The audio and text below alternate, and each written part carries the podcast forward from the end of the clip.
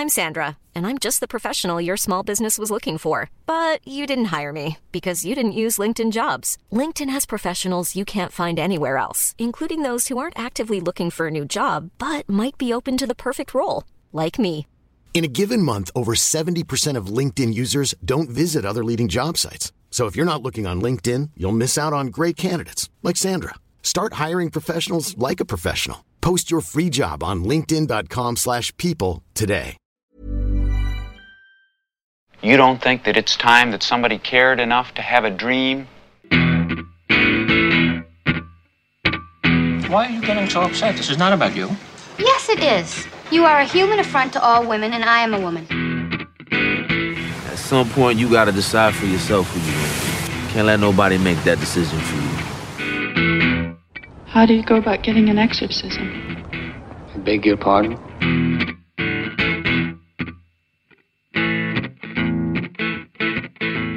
Hi, this is Mark Kermode. Thanks for downloading this Kermode on Film podcast. This week, I'm very glad to say that we are joined by Anna Smith. Hello, Anna. Hello, Mark. Good to be here. Yeah, is this the f- this isn't the first time you've been on the Kermode on Film podcast, is it? It is. I've been on stage with you, but on MK3D, but I haven't been on the podcast. Well, I'm sure that's a terrible oversight. And uh, welcome to the podcast, Anna. Of course, people will know through the Girls on Film podcast. How is that going? Really well, have to say. Um, yeah, we're, it's we're having a great time in award season because, as you know, a lot of women have been nominated. So we've been celebrating all the fabulous female directors nominated for BAFTAs and Oscars. And yeah, you know, our listenership's growing, and a lot of people are sort of joining us, and we're still getting great guests. Um, sort of mixing up the, the the fun feminist chat was quite serious stuff because there's films like Promising Young Women that bring up some pretty serious issues. So we had a police chief on talking about that and um, activists. So yeah, it's all going well. There is something remarkable about the fact that when when two women were nominated Best Director at the Oscars, it felt like carnival time. And you think this is the 93rd Oscars, and two women getting nominated is is uh, it's great, but it shouldn't be a news story. It's sort of a hollow victory, isn't it? It's a, it, it's it's ridiculous, really, that, that we're clinging to these straws, saying, "Isn't this exciting?" You know, it's only like the, the sixth and seventh women in history to be nominated, but uh, baby steps, as they say. And It was uh, like that feeling that after Kathryn Bigelow had won, it was like, okay, we've done that now. Now, you know, on we move. and then eleven years later, you know, he's still waiting. So yeah, this could be the year. Well, look, I'm a big fan of the Girls on Film podcast, and it's lovely to have you on. The thing that, uh, that I've asked you to talk about is be- because everyone's had uh, the same experience pretty much of lockdown. No one's been able to go anywhere. I know that we're coming out of the end of lockdown. By the time people are listening to this, people may actually have started to go somewhere. Um, imagine that. But one of the things that I think we've both been doing is going places through the movies. And I asked you to do like a top five, you know, traveling without traveling through through through the movies. And this kind of came off the off the back of a suggestion by um, two of our uh, brilliant uh, uh, producers and contributors. Um, and it kind of tied in with something that I had thought, which was that when I was a kid, I was taken to see Krakatoa east of Java. And I've never been very well travelled, but I've seen a volcano explode with an airship flowing over the top of it. And I thought, okay, that's. So we've done our top five travelling around through movies. What I'm going to do is the same as I've done before with Jack. We're going to alternate. If we happen to come up with the same title, which incidentally I think is very unlikely, then we'll both talk about them at the same time. It's not in it's not in a particular order, but we'll just do five to one. So I'm going to start, Anna, by throwing to you and saying, "Give me your number five traveling around the world during lockdown through movies." So the first one I've picked is Hunt for the Wilderpeople from 2016, New Zealand. Great choice. Great choice. So why? To tell me about why you love it.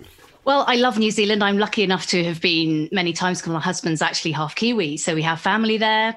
Um, but I actually was lucky enough to cover Hunt for the Wilderpeople's locations for The Guardian. So we went out there, we went to the places where it was absolute filmed and it was, it's, it's all in, mostly in the North Island around Auckland, but obviously from the film, um, which obviously is about um, a grumpy foster uncle played by Sam Neill going out into the wilderness with his, with Ricky played by Julian Dennison. So it's very much about exploring the bush bush and very remote locations, but they're absolutely stunning, majestical, as they call it in the film. So we went on these wonderful walks and around Bethells beach, absolutely stunning. Um, and what I really liked about this trip is that we actually got to meet some of the local people in whose houses that it was filmed. So there was this amazing oh. artist called Vicky Bethell, and she and her dogs came out to meet us and showed us around the farm. And they were so excited to have an English journalist visiting them. And, you know, they were so hospitable. Um, and it was just absolutely beautiful. But I think what the film gets across about New Zealand is that hospitable spirit and that also that no nonsense sense of humor that the Kiwis have, which I think the Brits actually really relate to. There is a sort of kinship there. Um, and it, it's just a stunning film and also a really good lockdown watch because it's so funny and uplifting and it's about compassion and community. Who's that Crocodile Dundee guy over there? Oh, that's my husband, Hector. Whoa, he's giving that pig a piggyback.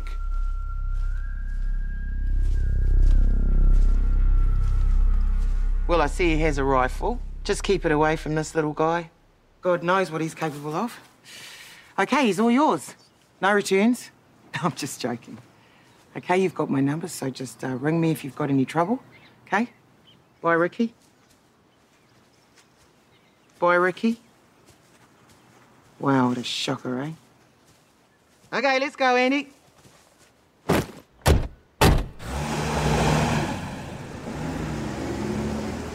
Ricky, this is Hec. You can call him Uncle if you like. No, he can't. Only Sam Neill could deliver. No, he can't. And the other thing is, I've never been to New Zealand. I mean, funnily enough, one of the things I've just finished doing is we watched all three Lord of the Rings films in the extended version. So that's like 14 hours of viewing. And of course, to me, that's New Zealand, right? Because I've seen this kind of wonderful version, but I've never been. I've been to Australia for um, 19 hours. I went all the way to Australia to interview Baz Luhrmann for 90, and then I came wow. back home again. That's the yeah, shortest so, trip I've heard of anyone going know, to Australia. That's just, insane. Just terrible. And so I, when people say, Have you been to Australia? I tend to say no, because I mean, I have technically been there, but I've never been there. I'd love to go to New Zealand. You must. It's I as just, beautiful as Lord of the Ring makes it look. It is that beautiful. It's fantastic. Yeah. And it's I mean, also the, the, the thing about it is, it's the. I know this is a foolish thing to say, but it's photogenic landscape. There are some places that are beautiful, but you put them on camera and they don't actually look that great. But New Zealand, as I said, I've only ever seen it on film, looks amazing. And so many different terrains. And I love that film. We played that at, at the Shetland Film Festival the year that it came out. And it was the runaway success of the year. Everybody, we were turning people away from Hunt for the Wilderpeople. They just, they just loved it. Okay, well, look, I'm going to give you my first one, which is kind of sad by comparison because it's much closer to home. So my number five is No Limit, which is the George Formby movie about uh, the TT races. And the reason that I bring this up, and I, I, I mention this movie more often than I should do, is my family's from the Isle of Man, and I love the Isle of Man. I obviously haven't been able to go to the Isle of Man, you know, all the way during lockdown because they've closed their borders. And um, and we would usually go there at least you know once a year, maybe twice a year, and go there for the Isle of Man Film Festival. I still have relatives there. Uh, no Limit is, I think, the only comedy set and shot on the Isle of Man until recently. We had uh, you know Mindhorn. And Mindhorn was remarkable because not only was it shot on the Isle of Man, which quite a few films are, it was actually set there. Most movies that you think of, like Waking Ned, Waking Ned was shot in the Isle of Man. It's shot in Cregneash, but it's not set there. It's set in set in Ireland. So there are very few films which actually go, look, we're shot in the Isle of Man and we're actually set in the Isle of Man. So when we're doing this thing about going around the TT course, we're not pretending that it's somewhere else. There's a when they had the you know Stormbreaker, the bits in Cornwall there. That's the Isle of Man. That's not Cornwall. That's Port Erin Beach. I mean, you can actually see Milner's Tower. And so I've just got this, and it used to be played all the time. My mum always used to talk about, you know, how how much affection there was. For me, it's a it, it's it's not a brilliant film. There are things wrong with it, but it's just a film that is actually set and shot in the Isle of Man, and it's it is really funny how when we were doing Secrets of Cinema, we included it in the British comedy section, and so we was able to look at a copy of it. And then I immediately, when the program went out, I got a note from my cousin Peter, whose father had sent him a note from somebody who had worked on No Limit because I'd mentioned it on the telly. They said, "Oh, send this on to Mark because this is the thing. I was one of the stunt motorcyclists in it." So it's not New Zealand; it's the Isle of Man, but that's my New Zealand at number five. That streamline, that is. Seven. Why? Don't you believe me? Aye, if you swear to it. Finger wet, finger dry. Finger wet, finger dry. Now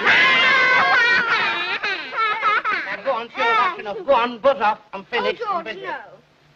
Let's stay. We want to see you riding. All right, well, no mucking about and keep quiet. You see that fellow over there? That's Tilsley. He rides a rainbow bike. I'll show you how they ride it, TT.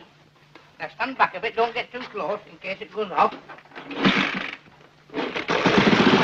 Go in! But that's armchair travel, isn't it? As you say, a place actually being itself rather than trying to represent somewhere else. So you're Yeah. genuinely going there. Yeah. Yes, and for me, you see, this is a really big thing.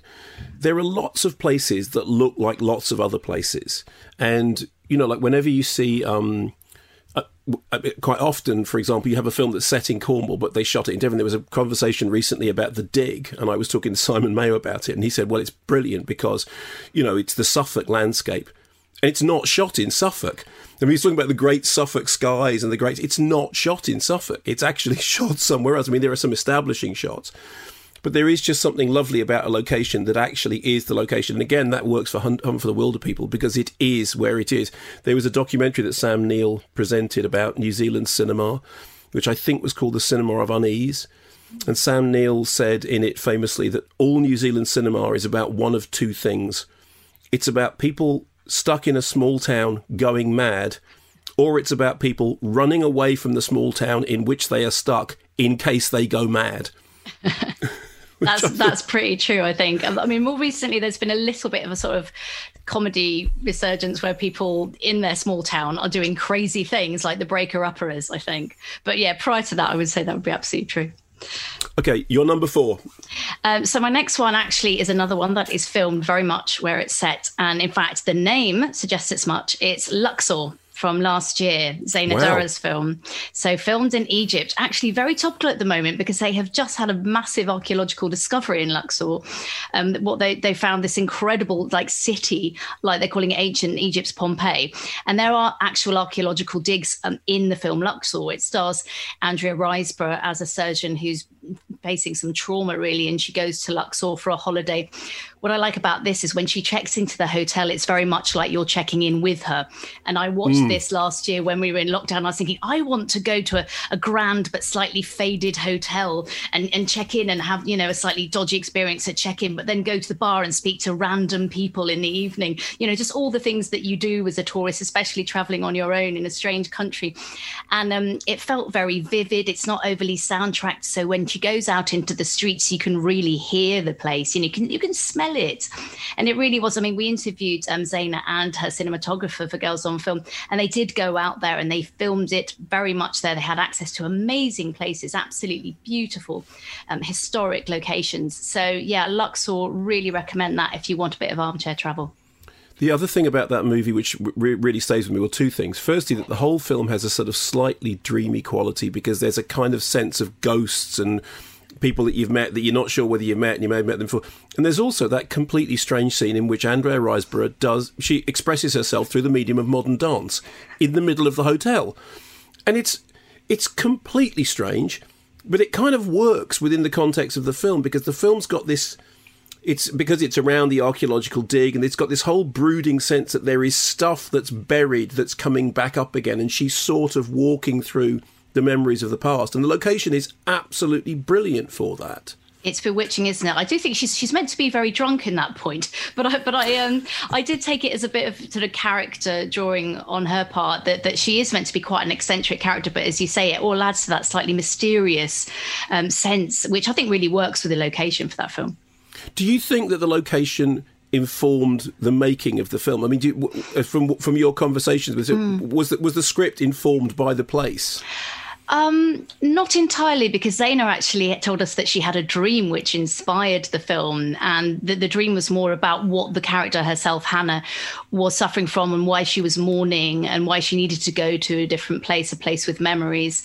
Um, but yeah, the, the, it was very much key. I think as soon as she thought of the location, it was very much wrapped around the story. So yeah, they're, they're very intrinsic to each other, and you do feel like you're walking through the streets with her, which is amazing. Do you remember what it was like 20 years ago? Yes.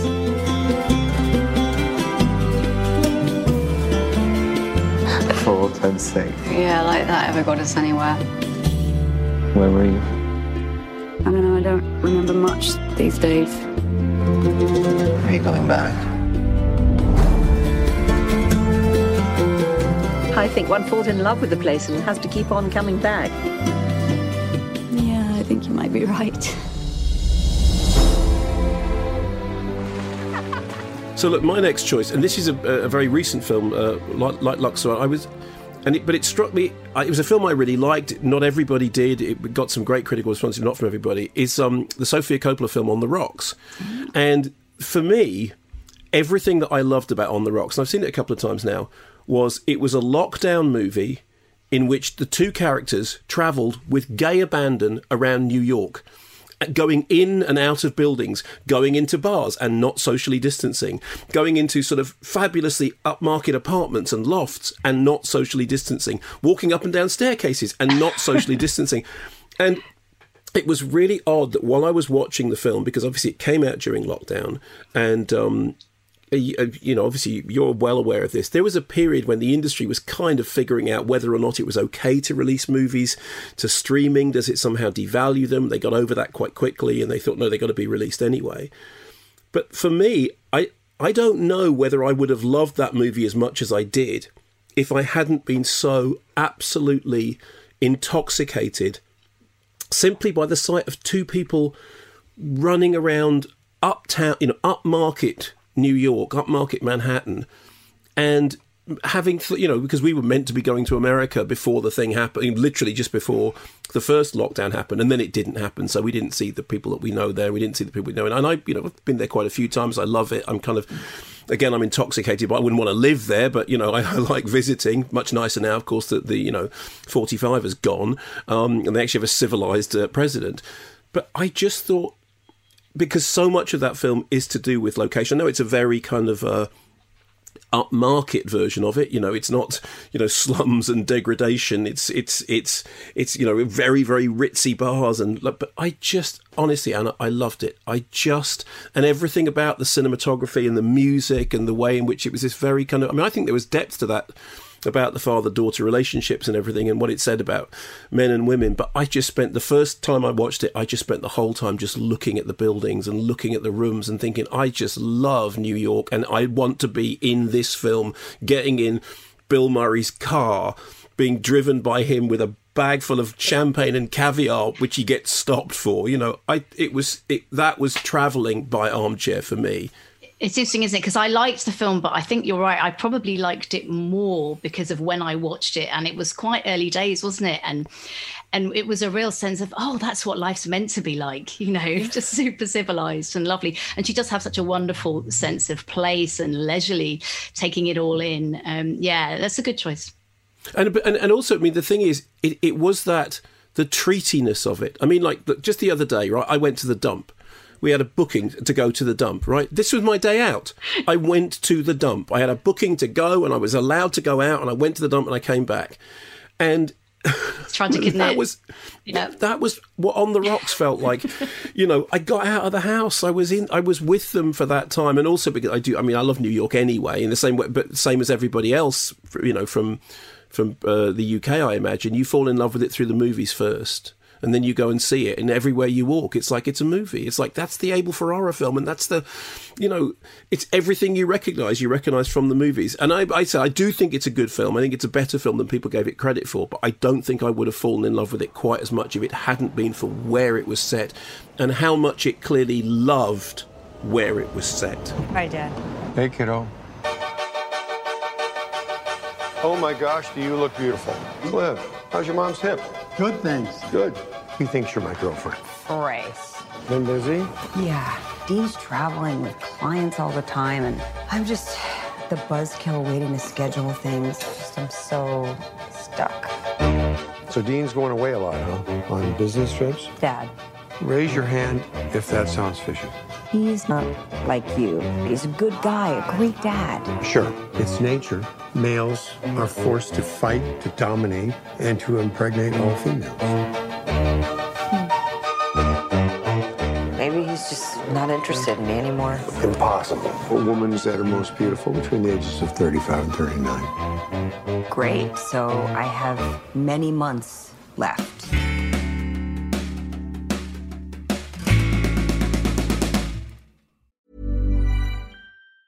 If you thought the only way to get a more defined jawline with natural looking results was through surgery, think again. Juvederm Volux XC is a non surgical injectable gel filler that improves moderate to severe loss of jawline definition and can help you achieve natural looking results with little downtime. Even better, this improved definition lasts up to one year with optimal treatment. No maintenance required. Improve jawline definition for a smooth, sculpted look with Juvederm Volux XC. For important safety information and to find a licensed specialist, visit juvederm.com. That's J U V E D E R M.com. Not for people with severe allergic reactions, allergies to lidocaine, or the proteins used in Juvederm. Common side effects include injection site redness, swelling, pain, tenderness, firmness, lumps, bumps, bruising, discoloration, or itching. There's a risk of unintentional injection into a blood vessel, which can cause vision abnormalities, blindness, stroke, temporary scabs, or scarring. Talk to a licensed specialist to find out if it's right for you.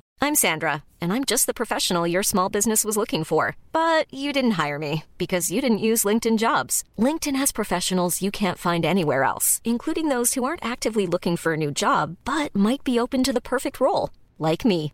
In a given month, over 70% of LinkedIn users don't visit other leading job sites. So if you're not looking on LinkedIn, you'll miss out on great candidates like Sandra. Start hiring professionals like a professional. Post your free job on linkedin.com/people slash people today.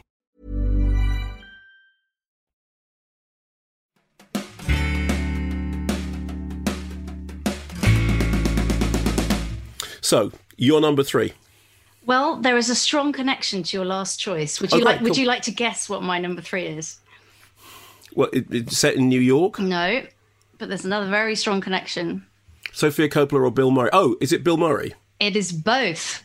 Okay, so Coppola. it's, uh, it's uh, fine. So it's lost in translation. It is indeed. That's not one of your choices, then. No. No, you, no, we're good. But well done. That's. I'm, I'm glad it was. That's thought great. it might Okay. be. That was the one I thought we might coincide on, possibly. No, no, no, no. I love that film. but- Yeah, it's a great film, isn't it? I was watching it again today, and you know, I, I haven't been to Tokyo, and I would absolutely love to. And even though they don't go much further than a block, really, I mean, most of the action obviously happens in the hotel, but also Yeah. a karaoke bar. And as you know, Mark, I love karaoke, so that's a nice bit of virtual fun for me to have watching this film.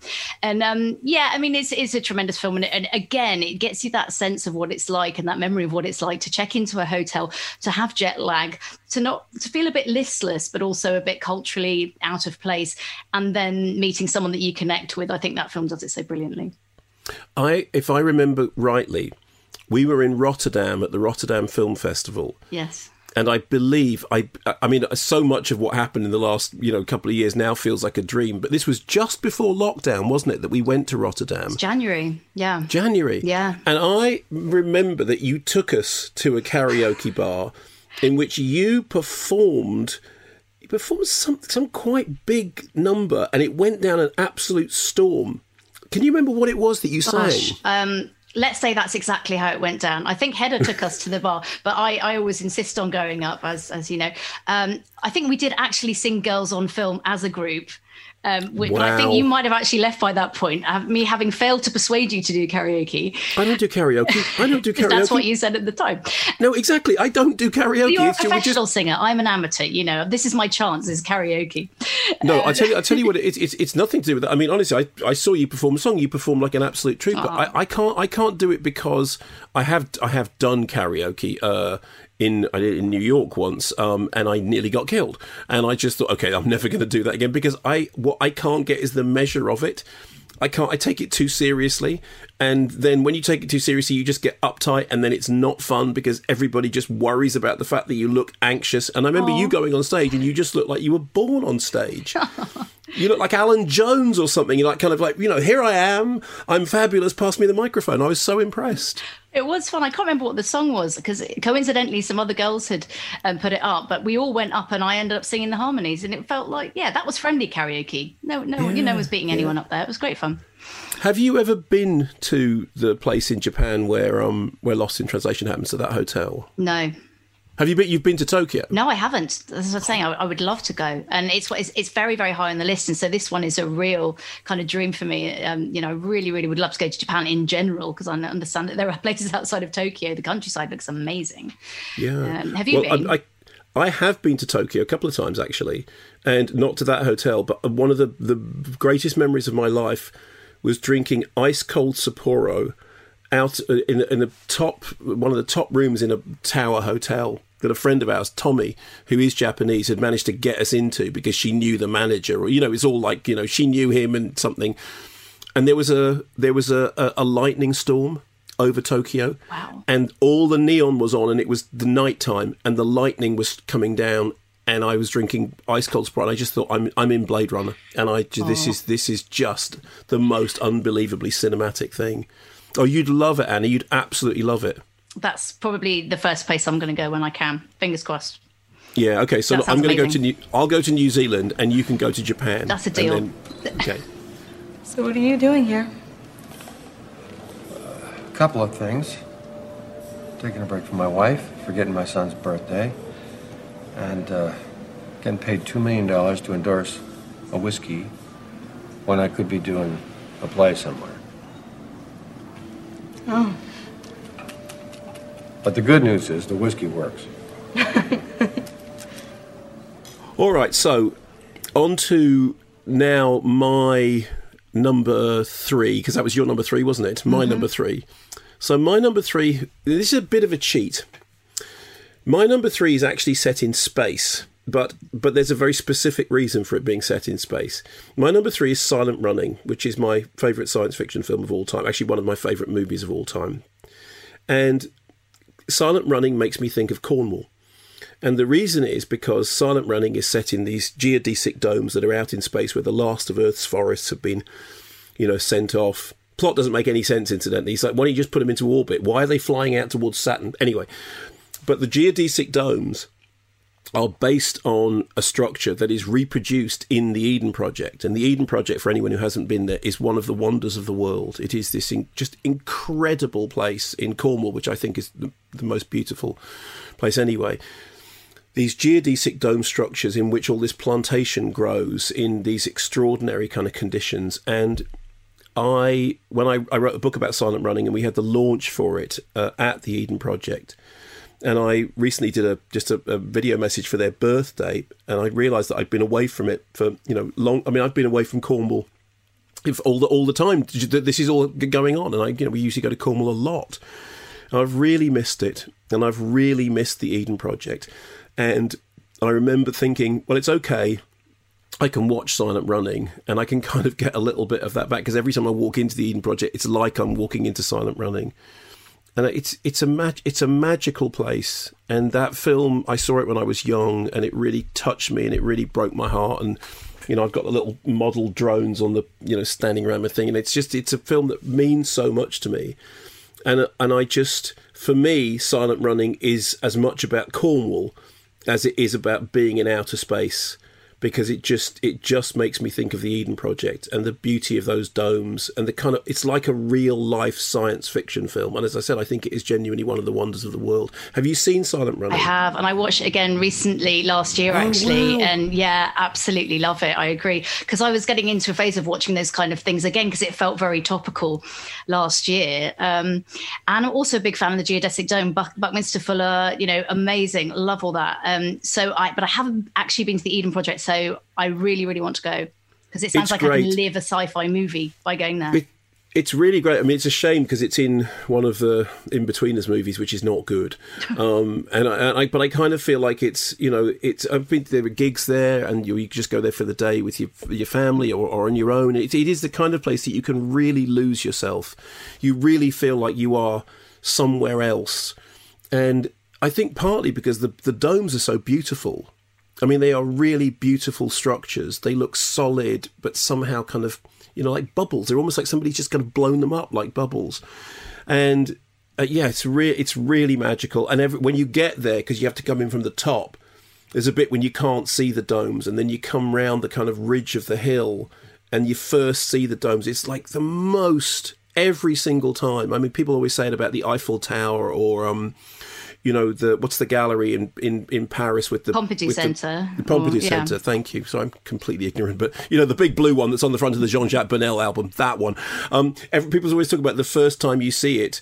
It takes your breath away, and then every single time you see it, it still takes your breath away because you can't quite get your head around it. Well, that's how I feel about the Eden Project, and that's how I feel about Silent Running. Silent running. Cataclysm in outer space. Every moment bringing its own danger as man explores the mysteries of an unknown and limitless universe. Valley Forge, Valley Forge, what the hell's wrong? You're moving out, you're accelerating. I've got a premature detonation on dome number two, and I've got an explosion in the main cargo deck. Now, please advise me immediately. Give me Barker. I can't find Barker. I can't find Wolf or Keenan either. I'm afraid, Neil, that they might have been in dome number two. Dome number one. Meet the almost human drones, amazing companions on a journey beyond the stars. The man has a full house, and he knew it. Now, how about that?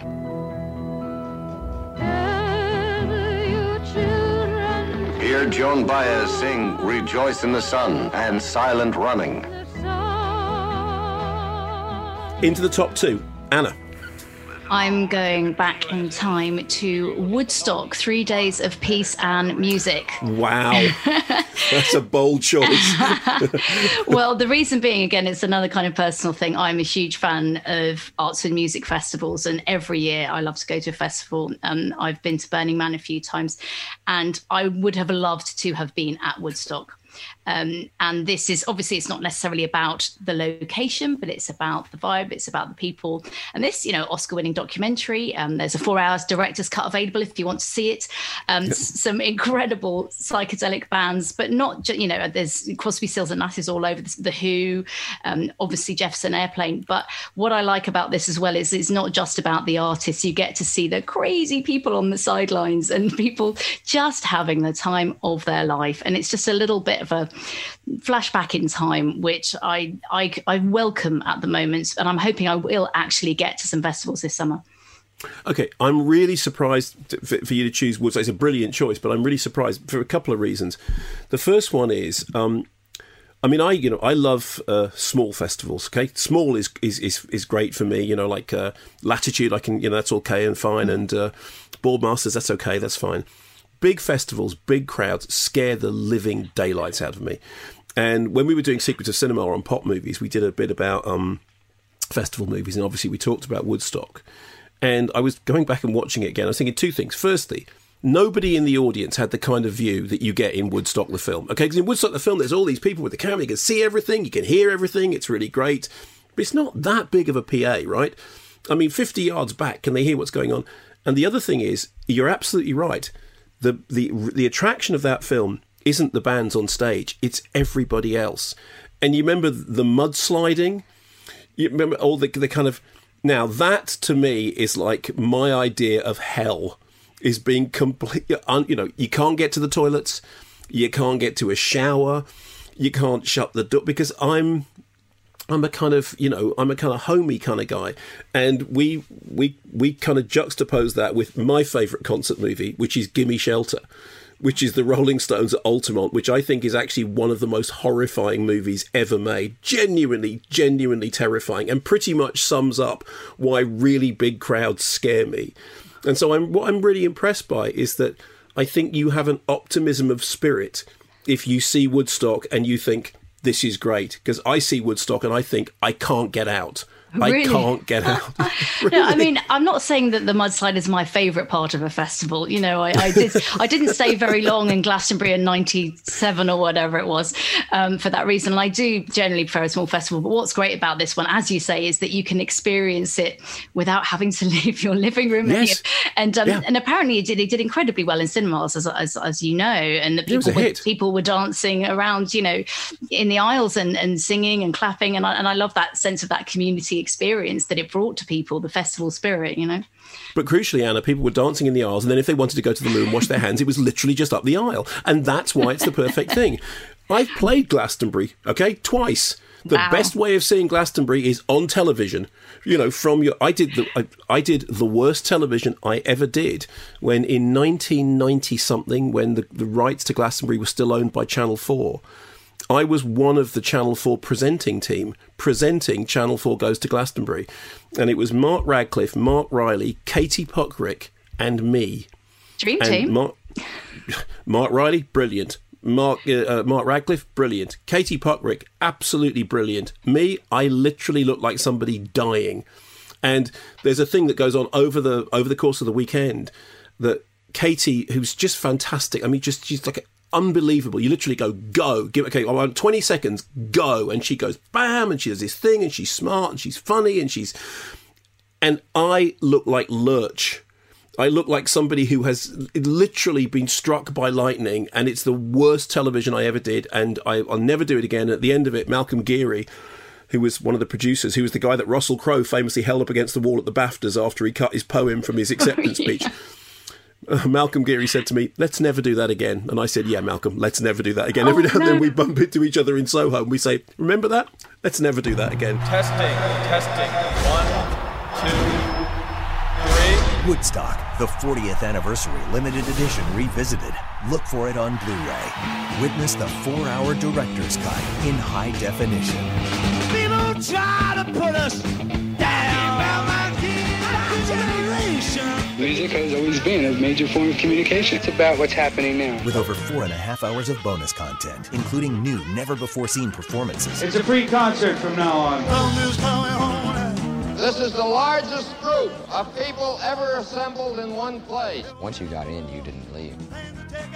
Okay, so I'm going to go completely the other way. So my number two is The Exorcist. And the reason it's The Exorcist is because The Exorcist is a film that is absolutely set in its location. And its location is Georgetown. And the movie takes, I mean, obviously it begins in Iraq, and I've, I have never been to uh, to Iraq, but that the area that the film takes place in in Georgetown is pretty much a square mile, and in that square mile is every significant location from the film. And I had seen that film so many times, and to the point that I, you know I kind of knew it inside out. And then when I got married, my unbelievably accommodating uh, uh, wife, partner, you know, girlfriend, and then wife after we got married, Linda. We were going to America, and I said, "Look, can we?" Can we? She went. You want us to go to Georgetown for our honeymoon? I said, "Well, no, not for our whole honeymoon, but I'd like, you know, as we're going from. Well, can we?" So we did, and so she tolerated on her honeymoon her idiot husband going, "It's the steps. Look, it's the steps. Look, it's Prospect Street. Look, it's the tombs. Look, it's Georgetown University. Look, it's the it's the corner that Chris McNeil turns at. Look, it's the bit where Damien Karras. And honestly, uh, there was one. I'm I'm not kidding. This. There was one point in my life at the, at my the height of my delusions that I actually thought, if I win the lottery or I somehow overnight become rich, I'm going to buy the house on Prospect Street, and I'm just going to I'm going to go and live in it. And I'm going, why? I mean, for a start, it doesn't. The house doesn't look anything like the house because it's got an extension built on the side of it. But that, honestly, even to this day, walking to Georgetown, and you go to Georgetown, and there are tourists there all the time because of the Exorcist locations. And of course, Exorcist Three was filmed in the same place. On those steps, all the time, day and night, there are people on those steps. And in fact, one of my favourite stories about it was I was good friends with Bill Blatty, who wrote The Exorcist, and and once he had agreed to he he lived he lived in Maryland, so not so far away. Um, and he, I said, look, Bill, I'm gonna I'm passing through. Do you want to meet up? And he said, sure. And he, where? And I said, look, would you humour me, right? Can we go to Georgetown? He went, really? And I went, yeah, yeah, show me where you used to live and walk me around the locations and do the thing. Okay. He went, all right, fine. So he did. And he took me to, he said, this is where I lived and that was where I taught and this was the steps and this was the thing and this, I knew all this stuff anyway, but it was just lovely to hear Bill say it. And then I said, can we go to the steps? And Bill kind of rolled his eyes and he went, oh, all right. And we went to the steps and at the steps there was loads and loads of tourists taking photographs photograph a lot of Japanese tourists actually, you know, because it's quite a big sort of you know movie location, and they're very big on movie locations. And Bill and I were standing there, and and and because nobody knows who Bill is, right? You know, they don't recognize. And then this person came up and went, "Excuse me," and I thought, "Here we go." He said, "Would you take a picture of me and my friend?" And Bill went, "Sure." And I said, "Can I tell them?" And Bill said, "No." So Bill took a picture of these people, and somewhere in the world there are two people who'd made a pilgrimage to go to the Exorcist location, and they have a photograph of themselves on the steps. And what they don't know is that that photograph was taken by the guy who wrote the book. Amazing. Imagine if they were listening now and they figured it out. That'd be fantastic. Wow, you really, really do love that film and I love that place. And uh, I mean, you know, uh, but would you love it if it if it hadn't? Would you love it anyway? That place, if the film hadn't been made there. But but that's a kind of you know I can't answer that question because I didn't even know it existed before yeah. the film. I mean, to me, it is a film set. Every single, it's so.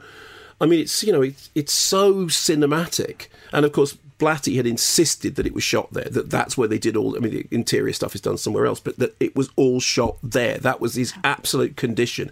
Was that story had to be done on those streets?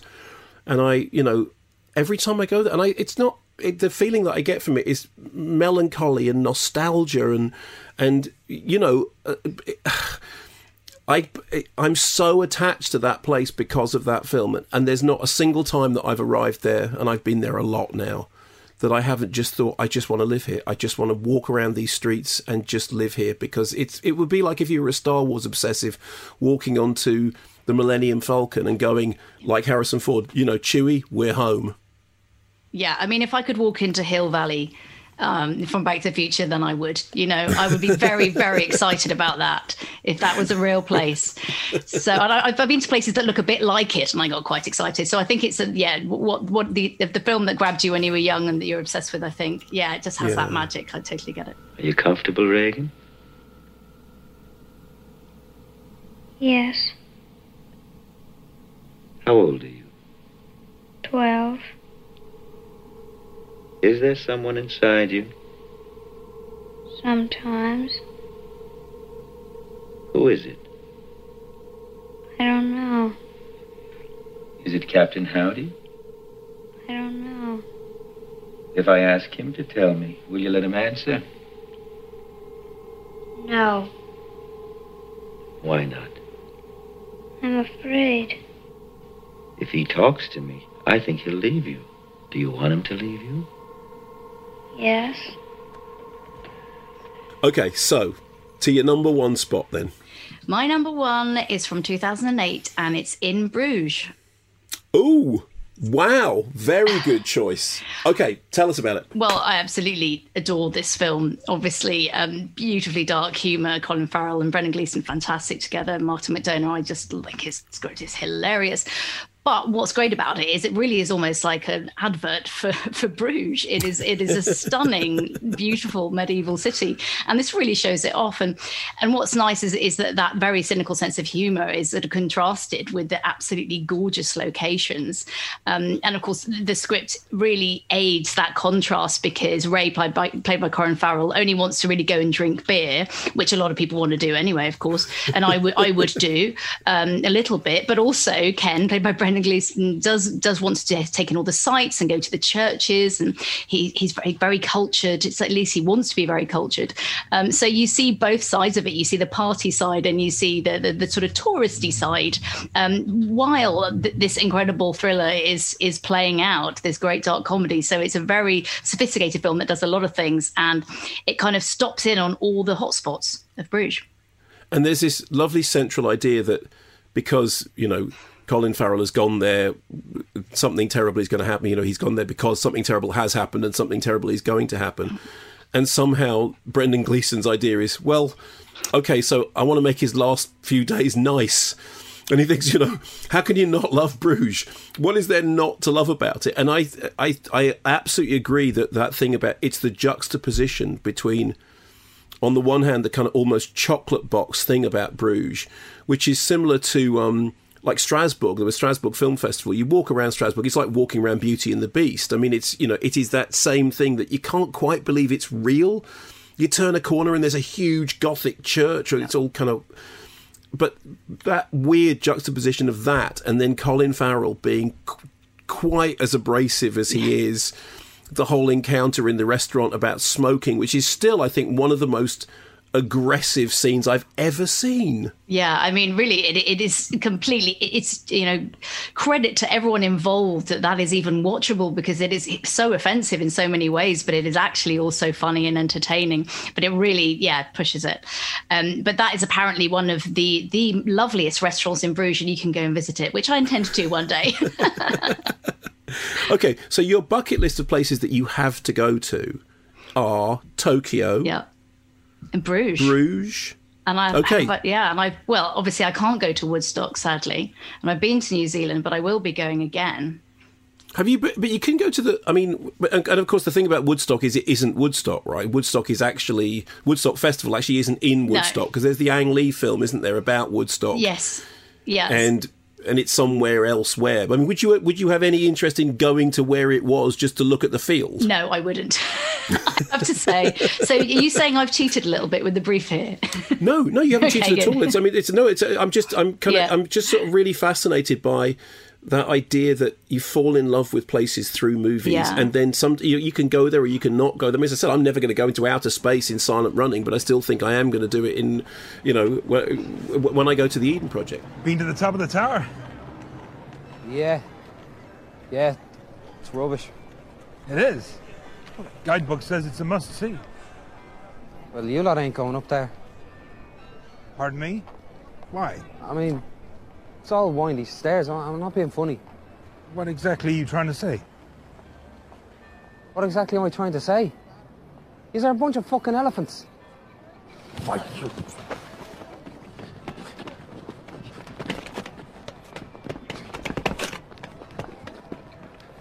Come on, leave it, Fatty.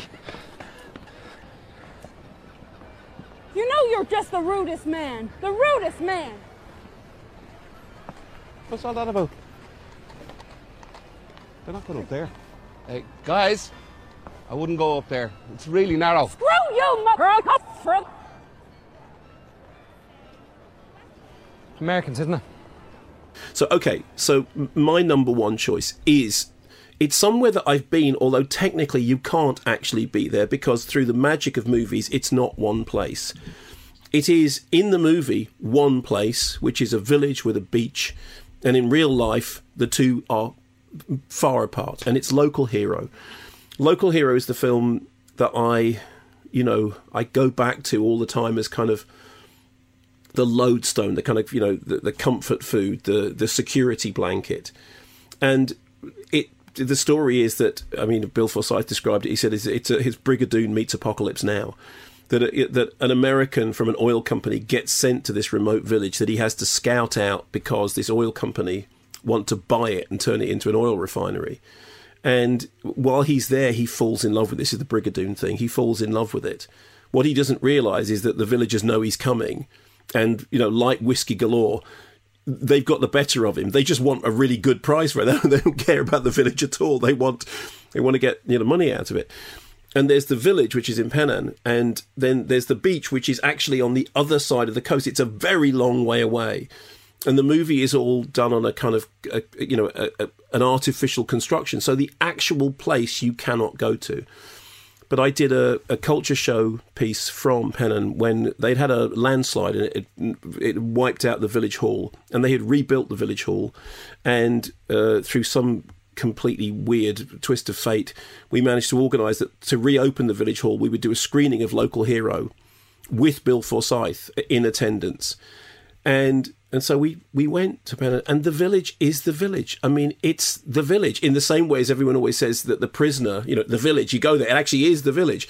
Well, Pennan is the village. There is a phone box there. It's actually not the phone box that they used in the film because it was in the wrong place, but there is a phone box there, and for ages and ages, people used to ring that phone box because they had a phone number that you could find out. People, apparently, the phone box was just ringing the whole time with people doing the end of Local Hero and ringing it as you drive in the high street, it's totally recognisable. There's uh, the you know the dock is the same. You can smell the air, and you just walk into it, and everything about it is is exactly as you imagine it in the movie. And the great joy of it is that now, when I watch the movie, I you know, you feel like you're in two places at once. I feel like I'm actually there, and there's a picture of me with my arm around Bill Forsyth on the pier next to the phone box, which isn't the phone box and then we went to the pub, which is down the which is uh, which isn't in the village. It's a way off, where there's where all the stuff in the pub happens. And you know, again, I did that thing, but you know, I took pictures of me and him sitting where the two main characters should sit. It was pathetic. I mean, I, I was there on a job, I was working, but I was just the world's worst fanboy. I mean, I kept bursting into tears. I Aww. literally kept bursting into tears because I was so I was so delighted to be in this place that didn't exist, but actually kind of did. And I think that that's one of the reasons that movie locations work for me. It's like the Straw Dogs house in Cornwall. It is the house, but it isn't the house. Mm. You are there, but you aren't there. It's real, but it's not. And I think it's it's kind of uncanny, isn't it? If you, you go to a movie location, it's kind of uncanny. Yeah, it's kind of exciting, isn't it? Because you're revisiting the movie. I mean, I'm I'm a fan of the Secret Cinema experience, which kind of does that for you anyway, you know, kind of recreates it for you. You're on a set, yeah. but you're not on a set. You're in the film, but you're not in the film. And it, it, takes it one step further to actually go to the location. Maybe you can still feel the spirit of the movie there somehow. Okay, that's what I think. I mean, that's genuinely what I think. Mm. I think you can feel it, and I and I I get that in Georgetown, and I get it in I get, certainly get it in Penn. It's that whole thing about I can I, I, keep thinking I'm going to turn around and one of the characters from the film is uh, is literally going to walk down the street, even though I know that that that character isn't a, isn't a character. It's you know it's an actor who's now 40 years older or however much longer it is and doesn't live there anyway. And uh, but I just it's funny the way that movies just do that to you. But it, what's great is I can watch Local Hero at any time and I will be transported to that beach. And at that moment at the end of Local Hero, when he's back in his apartment and it's cold and industrial and he's, you know, he's lost, Brigadoon is lost, and then he rings and then it cuts back and you just see the phone box ringing and you just and it is that sense of you can do that with the movie. You can put the video in and you can just be back in that village. And you can when you get to the end of it you can just put it on again. And i've watched that film twice. You know you get to the end i'm sorry i'm just starting again. Really? i'm just starting again yeah. And i love the soundtrack.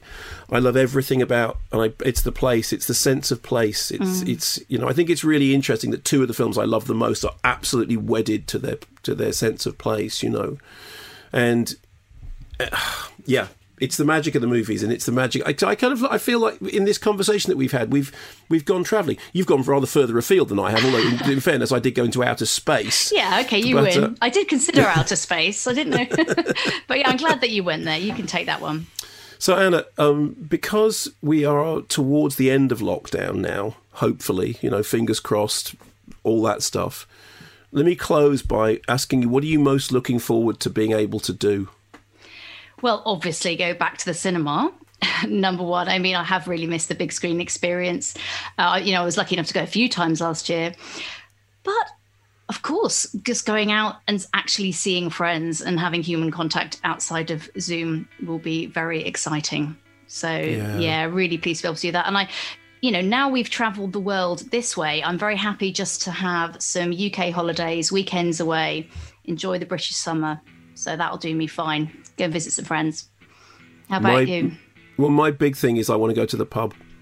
I mean, it's pathetic, but I just want to go to the pub. Actually, I'm glad you, know. you said that. I wanted to say that, but then I thought I sound like an alcoholic. But yeah, I'm really looking forward to going to the pub. just want to walk into a pub and walk up to a bar and go, pint of best.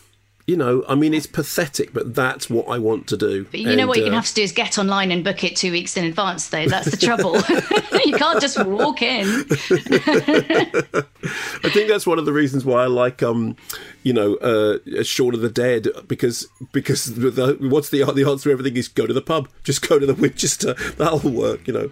Anyway, Anne, listen, thanks ever so much. It's been a real pleasure having you on the show, and uh, please come back again and, and do it again. And uh, people can find uh, the Girls on Film podcast at all your, your usual podcast outlets. I look forward to seeing you in the flesh. I'll buy you a pint when we're next in the same place.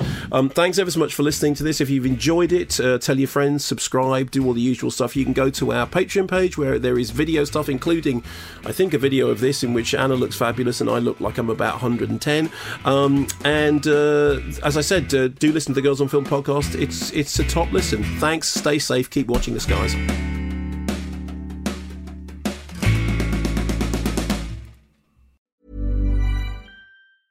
Cool fact a crocodile can't stick out its tongue. Also, you can get health insurance for a month or just under a year in some states. United Healthcare short term insurance plans, underwritten by Golden Rule Insurance Company, offer flexible, budget friendly coverage for you. Learn more at uh1.com.